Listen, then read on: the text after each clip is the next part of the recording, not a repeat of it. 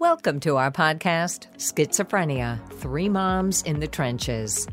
From the place where schizophrenia and real life collide East Coast, West Coast, Middle America. With Miriam Feldman, Mindy Greiling, and Randye Kaye. Finally, a place to talk about the truth. Welcome to episode two of Schizophrenia Three Moms in the Trenches. That's us. This episode is called Getting Help low points, wild goose chases, and lifelines. Lest you think we have all the answers just because our sons have been dealing with this for about 10, 15, 20 years, we do not. So I thought we'd start today. Even though we've written books to tell our stories, you might not know our stories. So, Mindy and Mimi, I'm, I'm going to start by asking you can you share one of the lowest points in your journey with your son's schizophrenia? I can think of something right off the bat, so maybe I'll go first. The worst part of my son's mental illness was before we knew he would really get better and get rid of the delusion that he actually had that he needed to kill me. And I defy anybody to you know, to top that one, I'm sure there's other families that have had that experience. But Jim has always been a loving son, and he's a sweet, warm person. He's always obeyed and been a really good kid and did what he was supposed to do in school and minded the teacher, at least until he got to be a teenager. So when he had a delusion saying that I wasn't his mom, I was an imposter, he really thought that he had to do something about it. And his voices told him that he did need to do something about it. He always has voices that tell him something terrible that he has to do, and then, then he thinks he has to do it.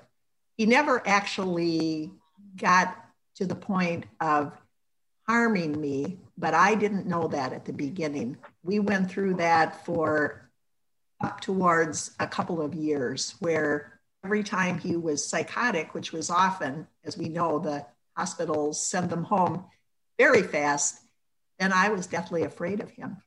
And then we ran into the mental health system that said, there's nothing we can do because he's not dangerous enough. He hasn't done anything, has he? Has he touched you? Well, no. But I would tremble in my bed at night I can't think of anything worse than being deathly afraid, sorry, of your own son. Wow. That is, we're going to be talking in the next episode more about what exactly schizophrenia is and what we think the voices say to our sons. In your case, Mindy, I know from your book that Jim knows he hears voices and he admits to that. I do remember one story in your book where he disappeared for two or three days and he was just walking or running because he wanted to run from the voices. Is that, do I have that right? Because they you were have that him- right. And that actually to this business of him thinking he had to kill me. That was a day when he was getting up from bed. He'd been sleeping and, and I was in the hallway and I was backing up because I was afraid of him. He got up suddenly and just rushed towards me.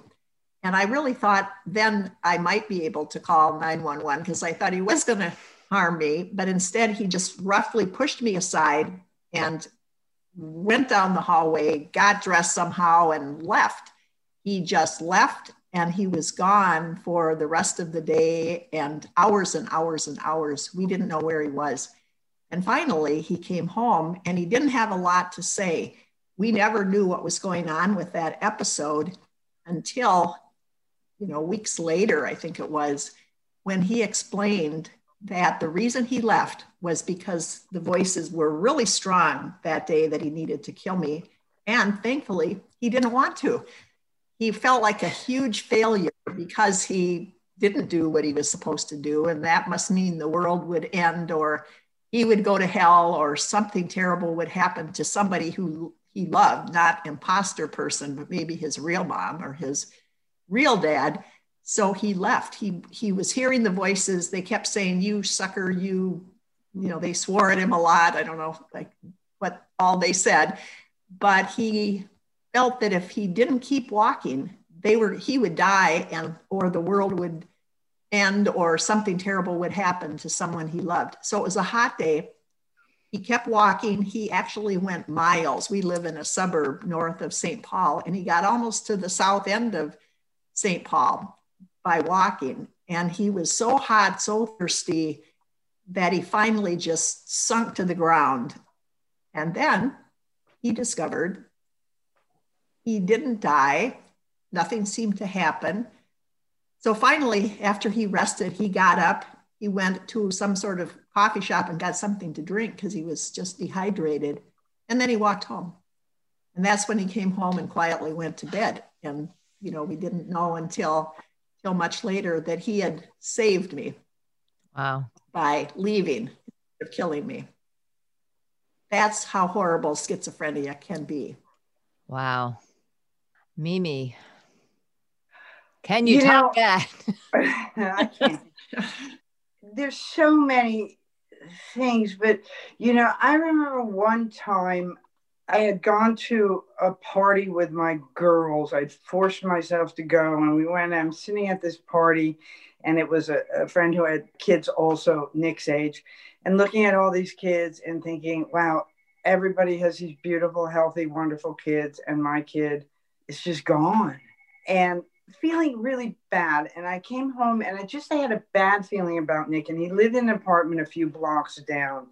And I called him a few times and he didn't answer. And I went down there and I knocked on the door and he opened the door and he was kind of groggy and out of it. And it was just the end of the daytime. It was just dusk. And so I couldn't really see. And I said, What's going on with you, Nick? And I reached in and I switched the switch on of the hallway light and he was covered in blood, just covered in blood. And there was blood on the walls, there was just blood everywhere. And I didn't know where this blood had come from. And, you know, we we went in and I tried to figure it out and I couldn't find anywhere on him where there was blood coming from. So then I thought, oh my God, is this somebody else's blood? Which is even a more horrific thought. And I, I, just didn't know what to do. And at that point, I finally learned that the thing you do is you call 911. So I called 911 and, you know, they knew us by now, by then. And I just remember sitting on his bare mattress of a bed with him next to me and blood everywhere. And he just sort of slumped a little bit against me and just sitting there waiting for the paramedics and just feeling so desolate and so lost and such a sense of how am I here? How did this happen? How did we get to this point from my seemingly normal, regular, middle class life to where I very calmly know what to do when I find my son covered in blood? So that was a low point. Yep, I would say Turned so. out the back of his head was cracked open. I didn't know that. Tremendous amount of blood comes out. We never found out what happened. So you don't know how the blood got there. Wow. He was very psychotic then, so we I don't know how he cracked his head. Yeah, I don't know what happened there are so many, you know, I was trying to think, well, what story am I going to tell? Because there are so many phases. There's the beginning where you don't know what's going on and you're trying to save them and you, you they call it normalizing. You're like, well, if I just do this, we do tough love. I can't tell you how many times he ran away from home and I made a written contract and he'd come back. The roller coaster goes, the merry-go-round at that point goes round and round. For me, I think one of my low points was a, a little bit different in that he finally, finally got hospitalized. I finally understood it was schizophrenia. He finally got in the hospital.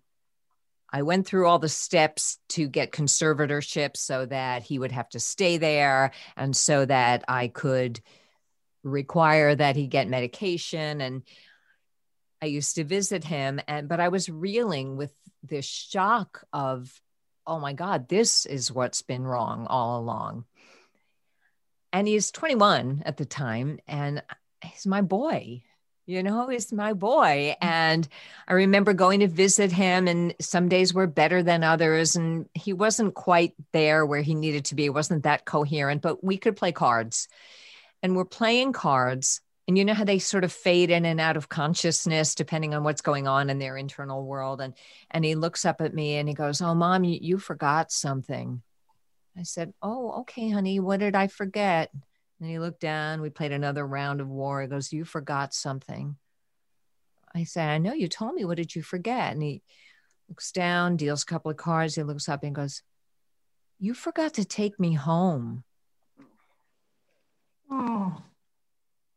And there was my little boy inside this twitching, delusional young man it near about broke my heart. And I said, you know, you're he- all the things eventually you say, you're here because we want you to get well, and all the things a mom would say.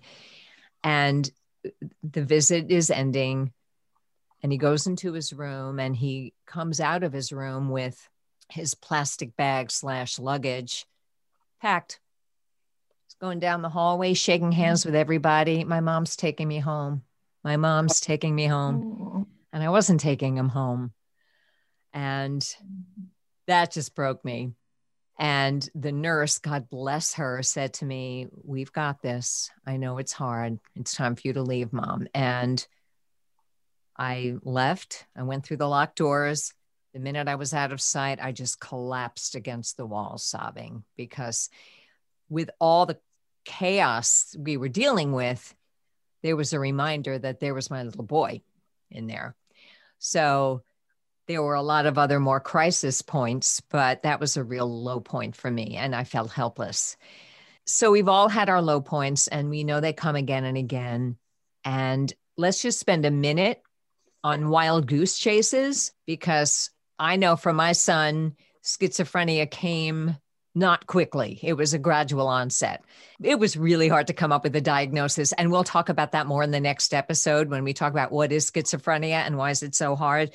But I had one therapist tell me, oh, there's nothing wrong with him. He has ESP and it's such a burden. He's really psychic. And then there are other wild goose chases of just treating ADD and wild goose chases of, oh no, mom, the problem is you. Just get him his own apartment and he'll be fine if you just stop interfering. So I don't want to spend a lot of time on this, but let's, can you, did you guys go on any wild goose chases and trying to figure out what was wrong with your son? Yeah, very much so. You know, one of the things I always say is that teenage behavior can be interpreted mental illness just regularly. So in the beginning, I spent a lot of the time on the internet and a lot of time reading and making lists of behaviors and trying to figure things out.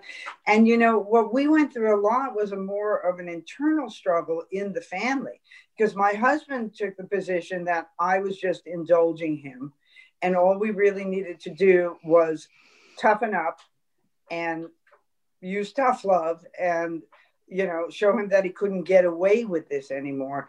And the learning curve on that is protracted. You know, I think some days it's the, you know, it's 15 years in, and I still have this conversation with my husband who says to me sometimes, I think he's just lazy.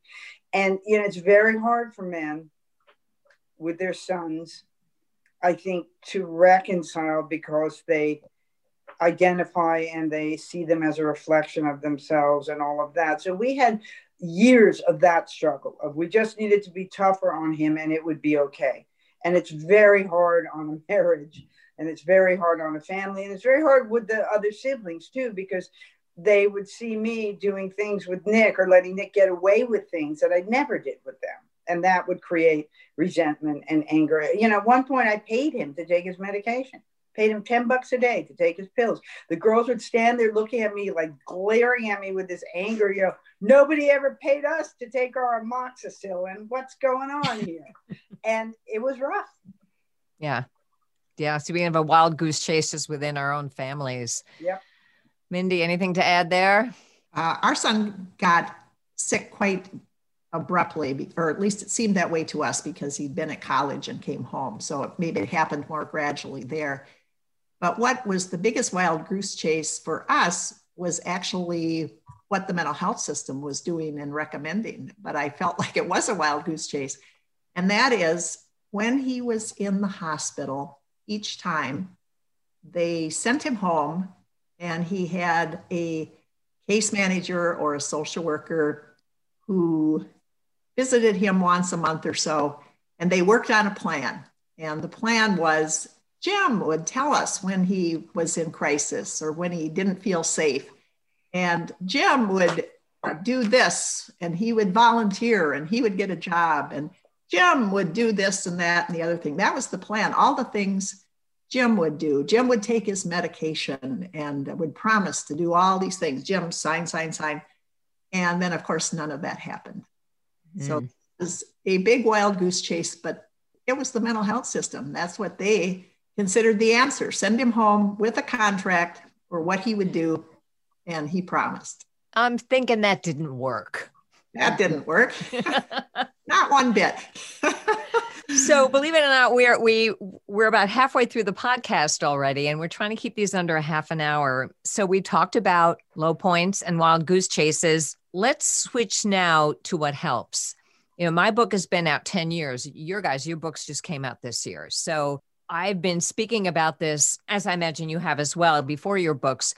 But when I would speak to practitioners about what families need and how to include the family, I, I made this acronym called SEARCH, and it stands for support, education, acceptance, or maybe advocacy, but that's kind of part of the same A. R is resilience, and C is communication skills, and H is hope, humor, or respect. So I thought we just briefly visit each of these letters, and we don't have to all three go with each if anyone is listening here trying to get some tips or some hope or things that helped us in those categories, share away. So let's start with S for support. This could be emotional support or practical support. Where did you find education is coming up? So that's E, but where did you find emotional and practical support? We've talked about what hasn't been working. Were you able to find any anywhere support groups or my women relatives and friends? So my mother was living at the time, I called her. My sister was living at the time, I called her. I had college friends and friends throughout my whole life. I called all of them and we would sit and talk or talk on the phone if they were far away and cry and actually laugh sometimes and that's where I got my support was other people who empathized, even though they might not know anything about mental illness. But also, I had a lot of people who did know about mental illness, and they came and helped me as well. So, people, and I found that my female friends were the ones who could show their emotions and grieve with me. But I, I don't think I would have survived without them. You mm. know, I think having a quick diagnosis like you have makes a big difference. I don't know if you can relate to this, Randye, but for me, it was such a long slide into this, years, that eventually I would have exactly the same answer as you, Mindy, but it was years in because for many years, we didn't know what it was. And then as we started to know what it was, I didn't know anything about mental illness. It was such a long learning curve for us. It's much harder, or not harder, but it's it's different when you constantly are able to pull back and sort of go, well, you normalize, you know, well, maybe he's just a regular teenager. And that just as a parent, as somebody dealing with it, sets you back every time you do that. Yeah. For me, I'd have to say that was true too. At first, it was like, my teenager's crazy and so is yours. Let's, you know, we'd lock ourselves in our bathrooms and call each other up and go, Do you want to kill your kid? Yes, I do, you know, but it was almost funny until their kids started growing up and mine started hearing voices or yeah. using more drugs or the other thing. And they were like, Oh, don't ask Randye how her son is because look out. But for me, there were a couple of turning points of support, which will morph into the E for education, which was for me, finding a NAMI support group. I tried Al Anon, I tried a bunch of things. And for me, support groups don't always work. It depends on who's running them and who's in them. So that I will say for me, what really helped, because I went and I liked it better when they had a speaker meeting because I could learn something. Even if I didn't get to talk, I could take something home with me. And that pointed me toward family to family which was for me powerful. At the time, it was a 12 week free class to understand mental illness. Now it's eight weeks, but the family to family class is what where all the light bulbs went off. I went, Me too. It really saved me. Oh, Yeah. you know, so educating. I So you know, going into E, I would. sh- I, I just want to share a couple of books that really helped me back then. One of them is this one, the Bible. It's called Surviving Schizophrenia. I have it too. so we all. we- I, I thought we might bring the same books. I remember I'm a theater actress and I was doing a show. And I had a stretch of time where I was off stage for about 45 minutes. And there I was in my evening gown reading this book with a highlighter. And another one I don't have that really helped me was a, a book called The Day the Voices Stopped. Ken Steele. Ken Ken Steele. Steele. And I must have gotten it from the library. But at that point, I think I knew my son was hearing voices. He still doesn't say it or know it, but I did. And there was a scene in that book where Ken Steele took Clozaril and the voices did stop. And he was terrified. He locked himself in his bathroom for three days because he missed the voices. And that gave me such insight into my son. So that's a couple of things that helped me. Just FYI, we have about five minutes left. So share your books. And what else helped you? I was going to share that one too, but you have. So I'll share just this one. Ooh, And this is a book I am guessing a lot of people haven't read or heard of. But I know the person who wrote this, and he gave me a copy of his book. He's a Minnesota author named um, John Trepp, and he was actually. so if you're listening on podcast, this is called Lodge Magic. Go ahead. Thank you. Lodge Magic. And it actually talks about a magical kingdom, which is Minnesota's version of the Fairweather Lodge program. If you've heard of that nationally, it exists in a lot of states, but not every state. Minnesota, we call it something different, but it's a Fairweather Lodge program. And I read about it and it infused me with such hope because surviving schizophrenia that we just talked about is the Bible. It gives us information, it helps us cope. But this book showed me that my son could have a life again. He could have live independently in a nice house with a few other people with mental illness. So he had a nice house, he had good friends, and then in addition to that, he was provided a job all through this same company through the Fairweather Lodge program. It's called Pass Unlimited in Minnesota. And Jim eventually went to that program. I showed him the book, he read it. And then the magic happened when he got there. And I hope we have time to talk about that in another episode. We will definitely do an episode on um, residence and housing and and options because there's a lot to lot to unpack there, as they say. Yeah. All right, what would you share, Mimi? Well, you know, the book that the besides surviving schizophrenia, one of the first books I read was Peter Earley's book. P- okay, this is that's uh, called is Crazy by Peter Crazy. Earley. And it's a the subtitle is A Father's Search Through America's Mental Health Madness. And again, this was 15, 20 years ago. So there wasn't, people weren't talking about this stuff that much. And there wasn't very much in the zeitgeist about the insanity of the mental health system itself. And Pete is a, um, investigative journalist. So he alternated uh, chapters. One chapter was his personal story with his son, and then the alternate chapter was what he did. Is he, you know, he he used the tools he had, and he went on a quest to figure out what was going on in America's mental health system. So the chapters alternated, and this book helped me a lot because it made me realize, first of all, Pete seemed like a real normal guy, and his kid and his family, and, and it made me feel less like a freak because then that was how I felt. And then also, it sort of gave me the heads up on don't look for a lot of help in the mental health system because you're not going to find it. And as sad and as tragic and as wrong as that is, it was good to know that going in because I went in forewarned as forearmed and I was ready to fight. Hey, thank you. we could probably do a whole episode just on books that have helped, but this is the start, and that's important. I also brought up I Am Not Sick, I Don't Need Help, which That's an important book. It's an important book as well. Uh, I, I've taken his workshop. It's not perfect for me. There are little hole, a few holes in the theory for me, but just to see things from my son's point of view was was really powerful. So we are in our last few minutes of this episode, and I think we will continue this. We did speak about acceptance on in episode one, so I hope you'll catch that. Resilience, how we keep going, communication skills. I think that is huge. I've learned how to speak to my son differently. Just for instance, there was one time when he was living in a residence and his medication was supervised and a friend of his wanted to take him to boston for the weekend for a concert. And i was all no you can't. No you can i, I want to make sure you're going to take your meds. You're going to take your meds. Make sure you take your meds. I was really helicoptering right in there. And i started thinking about the communication skills and i said you know what honey?